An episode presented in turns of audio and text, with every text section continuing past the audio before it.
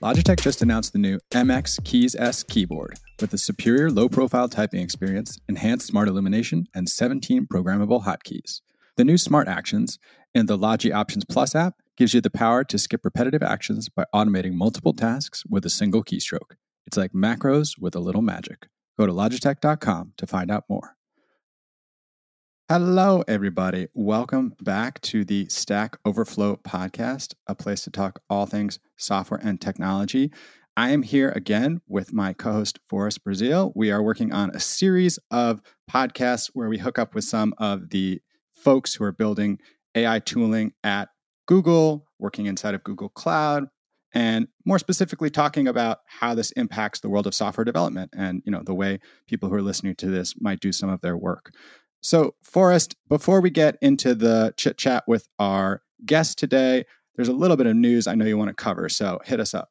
Yeah, thanks as always, Ben. You know, I, I think the biggest thing probably because this is uh, the first time we've been able to really dig in deep to what was announced at I/O since I/O happened yeah. in May, and I, I, think the biggest thing is going to be the release of this thing called Duet. We're going to talk about this much more with Marcos when he comes on because he's actually the product manager for that technology. Oh, cool. uh, but you can think of this as code generation, code completion um, embedded right in your IDE wherever you work, whether that's VS Code or whether it's like if you're working in cloud workstations, a hosted IDE like that.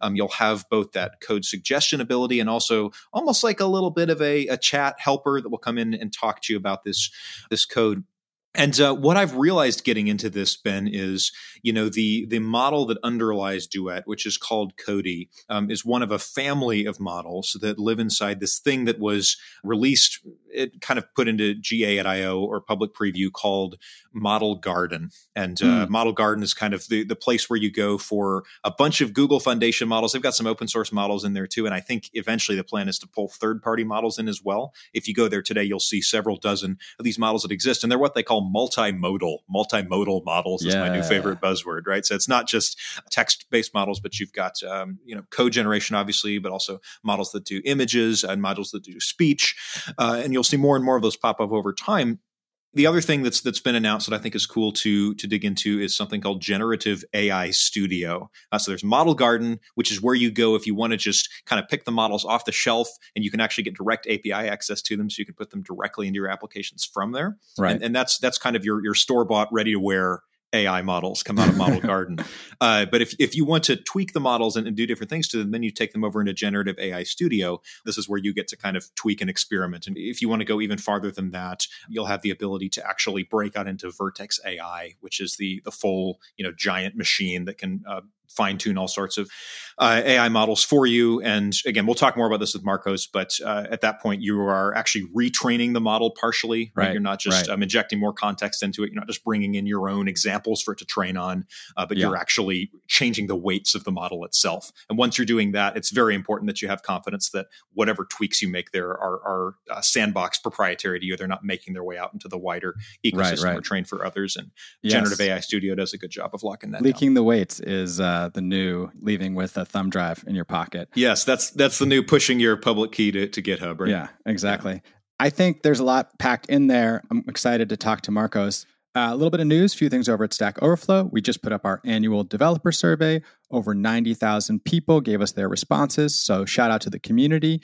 We have an entire section focused on how developers are adopting or not adopting AI tools and whether they trust uh, the code it writes for them or not. So, some really interesting data in there. We've got a deep dive analysis. And then we launched a new labs page where we're showing off some of the experimentation we're doing, whether that's on the public platform or in Teams, using this new AI technology that has been making waves uh, to improve the experience for our public users, whether that's optimizing question titles or for our Teams users, you know, helping them to ingest content, understand what questions are being asked repeatedly, where they're wasting time, and how they can get those into a central knowledge base to fix all of that. Nice. All right. Enough with the news. Let's get to the meat and potatoes of the show. We want to meet somebody interesting who's working in the field, talk to him a little bit about how this stuff is actually getting built. So, Forrest, cue up our guest here. Of course. Thanks, Ben. So, we're very excited to welcome to the show today Marcos Grappeggia, who is a product manager at Google Cloud working on something called Duet for Google Cloud. And uh, Marcos, I'm hoping you can tell us a little bit more about what that is because it just launched, right? Not a lot of people have had their hands on with it yet, but we're, we're very interested in, in what this can do. Yes. So, hi, everybody. My name is Marcos. I'm product manager within Google Cloud's developer experience team, specifically focus on Duet AI as well as Cloud Workstations, essentially our solutions providing AI assistance uh, for developers, as well as a cloud-based IDE and developer environment. The key idea for Duet is essentially providing developer assistance on the developer in a loop directly in the IDE. So let's say essentially imagine, let's say you're writing code either on, uh, let's say, VS Code, JetBrains, uh, IDEs such as IntelliJ, PyCharm, Rider, so on and so forth. The idea is providing you with code completion and code generation directly on ID. Let's say you're writing code, let's say you're writing a function, essentially completing uh, the current line of code you have, or even let's say providing full form uh, function generation or boilerplate generation, let's say for tests such as writing a new function, writing a test, or trying a new API, as well as providing you with a companion chatbot directly on your ID, which has the context of which code you have open to allow you to ask questions in the context of your currently open code. Right. First, a good point. Uh, we just announced that in Google I/O a few weeks ago. This is currently in a private preview, so I can give you folks some instructions after about how to get uh, access. But essentially, you can go to go.gle slash AI dash assisted dev to ask uh, to join our uh, waitlist. Yeah.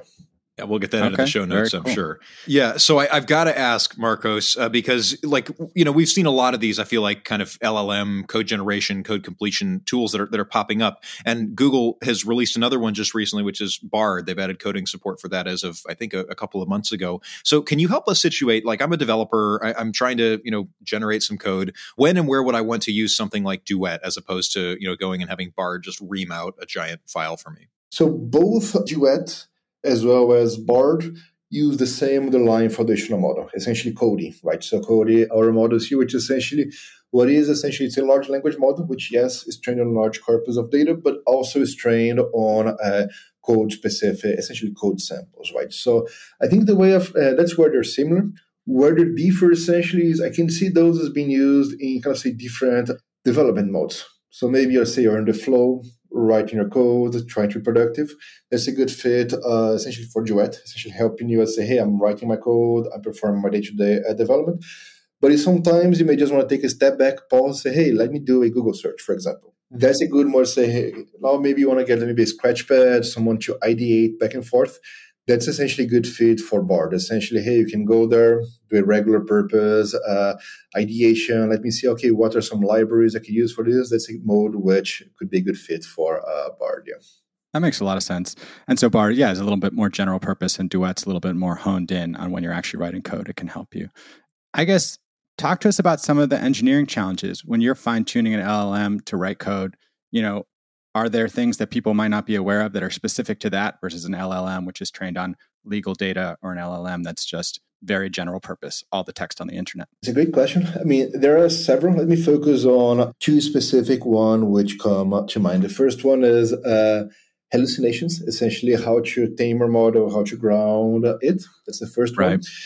And the second one is essentially uh, toxicity and security of the, the output. Right. So for the first one, I think the first thing which is worth keeping in mind is whenever uh, you're building a, a, tool which is focused on productivity and empowerment of developers, it is critical for you to provide an input which is accurate more often um, than not. And not only that, it also avoids introducing potentially sneaky bugs within your code. It's a big, let's say, area which it took us significant time, and I can I can say it's kind of kind of a journey. I mean, I've made making some good progress there essentially, hey, how can you get essentially uh, a few set of journeys and make sure it's performing well for I think a key area for us was creating, for example, benchmarks. So an example thing we did was say, hey, let's pick a bunch of Google Cloud code samples and see how well this model perform and say, what if we knock out one line and say, can the model bring back the same line? So one thing we saw, hey, just by running those basic benchmarks, it was kind of say a good way for us to find a say enough and say gaps within the code you had. I think it's one it was one area where uh, essentially having a set of benchmarks which was scalable and reproducible was a critical part to essentially create a pattern where you can essentially avoid uh, regressions. I think it's one of the key things, which, which was whenever you do benchmarking manually, it gets hard for you to catch regressions over new builds. That was one key thing here. And the second one was toxicity security uh, checks. Even though say yes, I mean code is less likely to be toxic than a general purpose uh, chat. We did still find cases where there really were some offending uh, issues here.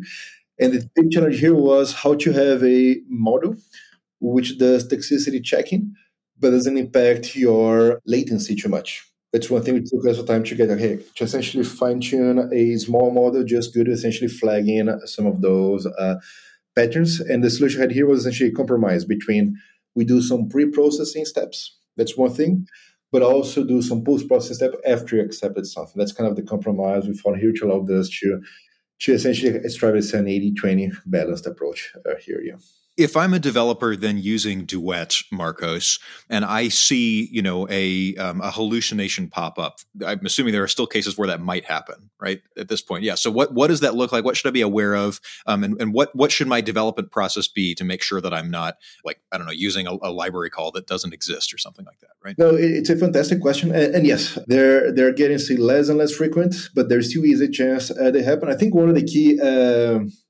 principles worth keeping in mind is uh, large language models are very good with enhancing developers, allowing you to do more and to move faster, and also very good with helping developers do a task would be potentially say be slightly above beyond their comfort zone or slightly above say their their expertise area essentially to okay let me explore new libraries. But they're not a great replacement for day-to-day developer. Essentially, okay, so if you just try to say, hey, here's a comment, write my function for me. If you don't understand your code, that's still recipe uh, for failure. And the model is still going to help you right. explain the code for you, get the high level. But essentially, you still uh, nothing. It doesn't replace developers fully understanding the code. I think it's a pattern here. Yes, you still want to be.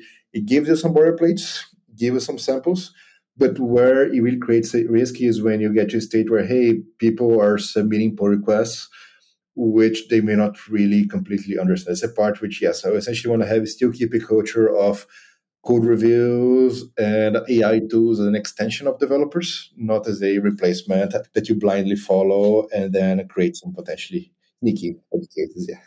Although yeah. I know that Google is starting to experiment with uh, AI pull request comments, right, and uh, AI pull request reviews. I just saw a blog about that. Yeah, we, we are yes, and actually, there's there, there are two interesting uh, patterns here, right? So one thing is Google has this internal culture. I think Google is famous for having a mono repo. Let's say all the code is readable by everybody, but I said that readable. There's also a whole process of readability reviews, meaning before submitting a pull request someone, let's say, who knows Java or who knows Python reviews a code to ensure it's easy for anyone else to read that. Mm-hmm. That is kind of a looking for the okay, let's have a potential, say, some basic advanced linters for evaluating those. But one thing which was very interesting was in many cases, when you go through a code review process, your reviewer may say, hey, please uh, fix this, or please refactor for readability. And one thing so, hey, what if you could provide a fix? Based on the comment from a reviewer. That's something which you saw as being promising in terms of reducing the time for a fix getting done by the people submitting the request. Doesn't replace, but it helps you, gives kind of say a starting point for you to think from. Yeah. Yeah, I think that's one of the most fascinating to me possibilities here is like you said, these little automated agents that are always spiting around the code base, acting as linters or, you know, doing some of the tidying up work that other people have asked for, even suggesting sometimes, hey, this is a place you might want to tidy up. So the code that Duet was trained on, where are you getting that from? And I remember when they announced Bard and we were talking with Paige, she had said occasionally if it's from an open source GitHub repo, they'll even link to it, right? They'll try to do some attribution at the bottom. How do you approach that kind of attribution and licensing for the code that's used in Duet? Uh, let me talk first about the training data sets, like the pre-processing, the, the preparation steps for the model then about post processing. I can't give a complete picture. So for the training data sets, I mean, similar to how uh, Paige mentioned, we're using similar training data sets for both models. It's essentially a crawl of publicly available Git repos. Essentially, we're talking about a few billion lines of code of training. You need to have, let's very large data set for the model to be able to generalize and find enough patterns for it to be useful. Right. What we do here is there is this public crawl. Then uh, we do a two passes of uh, processing of the data. So one is you filter out non-permissively licensed code, let's say uh, LGPL, AGPL, or commercial uh, commercially licensed code. That's the first thing. And the second is removing PII or sensitive data from that personally defined information mm. or sensitive data from this training data set. That's essentially the training data set the model comes. One thing which is always uh, worth keeping in mind is there are many, many ways people provide license information on uh, their code. So there could still be cases where, hey, this process may catch, let's say, a percentage of your issues, but not uh, everything. That's why I have a second step, which is a post processing validation step, which is after you have accepted the suggestion, we run a recitation checker, which checks a string of up to 120 characters, almost verbatim. You know, of course, it didn't say mixing of double spaces or so on and so forth. We kind of to match as close to verbatim to the training data set as possible. When it finds a matches, a match, it shows you, hey, this code matches our training data set. Here is the repo, have a link to the source repo, and here's the license. So this helps both with once you get, even if you get permissively code suggestions using permissively licensed code, helps you provide attribution. Let's say maybe if I get code from MITK, you're going to be able to tell back, hey, that's where I got this code from. And in some cases, you may get, hey, this right. code has unknown license, so please proceed carefully. So that's the session gives you to, to make a call directly uh, on your side. That's kind of the two. Always copy and paste carefully. That's what we say at Stack Overflow.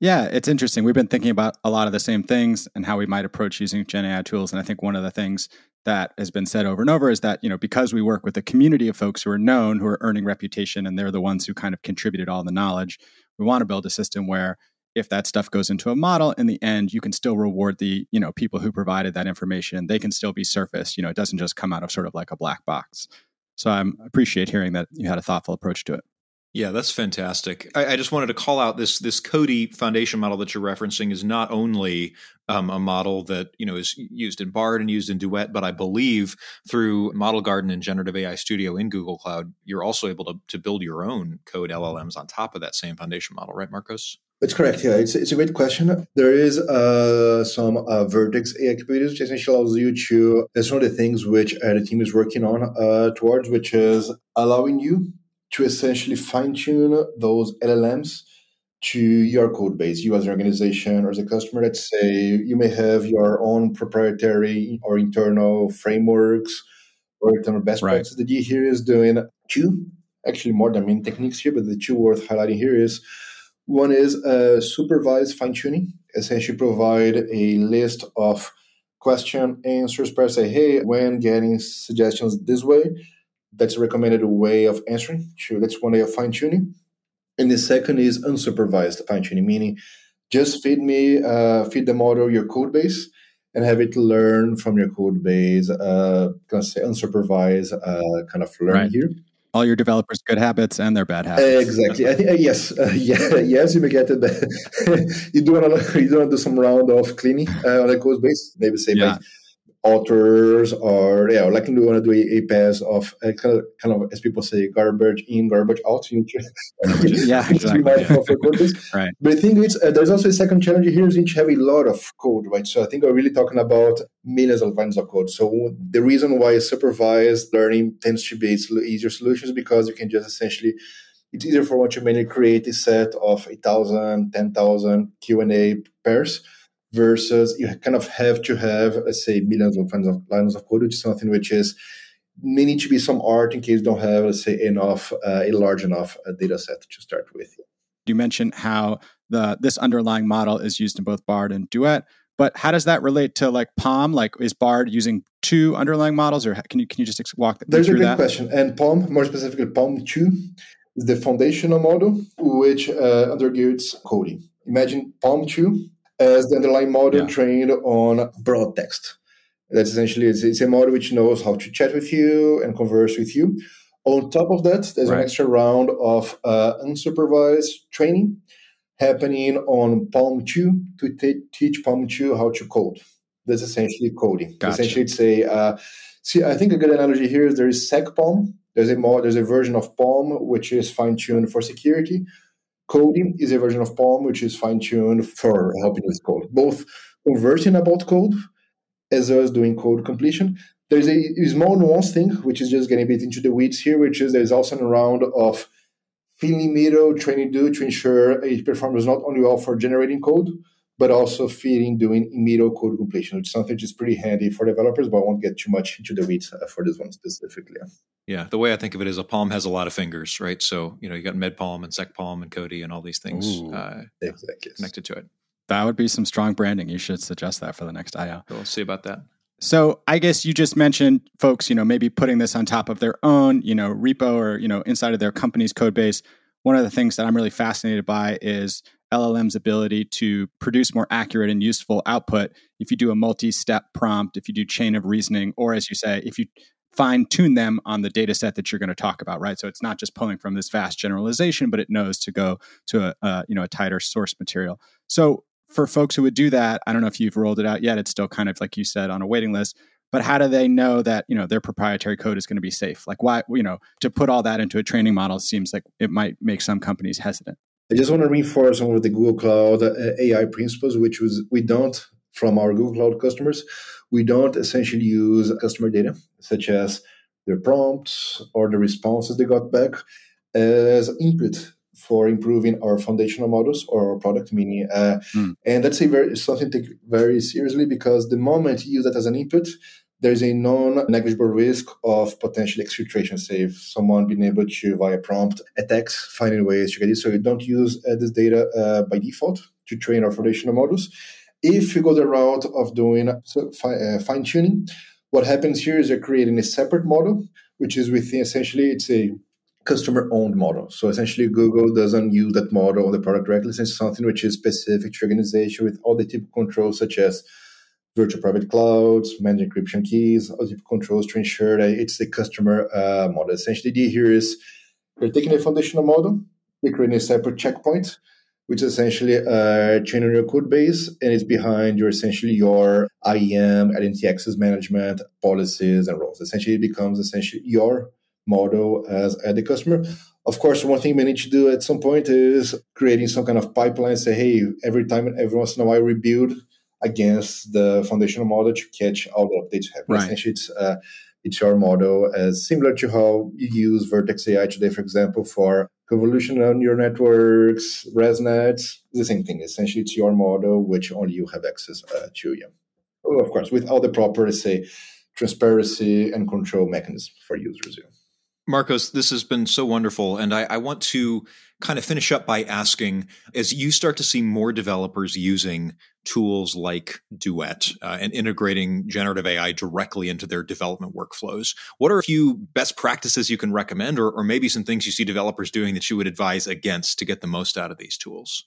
That's a great question. I think one thing kind of gets a bit to the basics and I kind of say the best practices of uh, development in general, which is you always want to have a code review process, essentially say senior members helping junior members get up to speed as well as ensuring practice. I think it's I think the developer outer loop doesn't fundamentally change the sense where you want to have some round of uh, reviews here.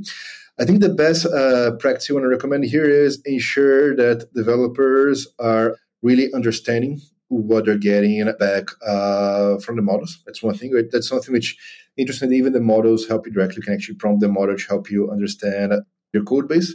That's one uh, thing. And I think the second thing which is very interesting is try to quantify the impact of this. Essentially, hey, uh, there's one thing which is there's even some white paper Google wrote on that topic, which internally this whole idea of hey, uh, how can I uh, use acceptance rates?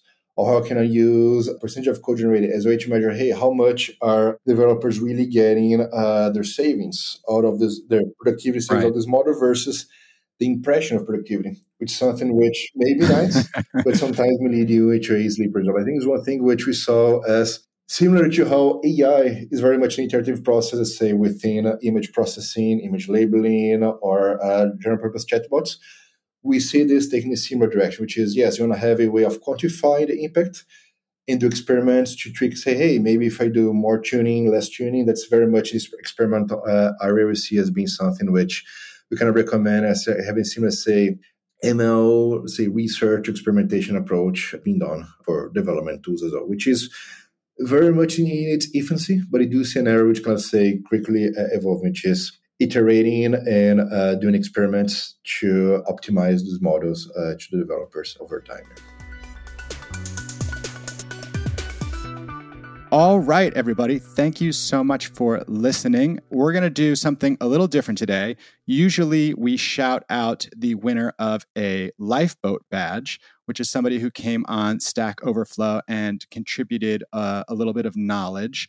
But today, we are going to shout out someone who came on Stack Overflow and contributed a little bit of knowledge specifically to the Google Cloud Collective. So, if you're not aware, there are a number of companies that are working with Stack Overflow to create kind of like a community within the larger community uh, where folks who are experts in all of this stuff can go and people can be recognized, you know, who are contributing, even though they may not work at Google. So, in the last seven days, our top contributor is Samuel Thank you, Samuel. Uh, 570 points.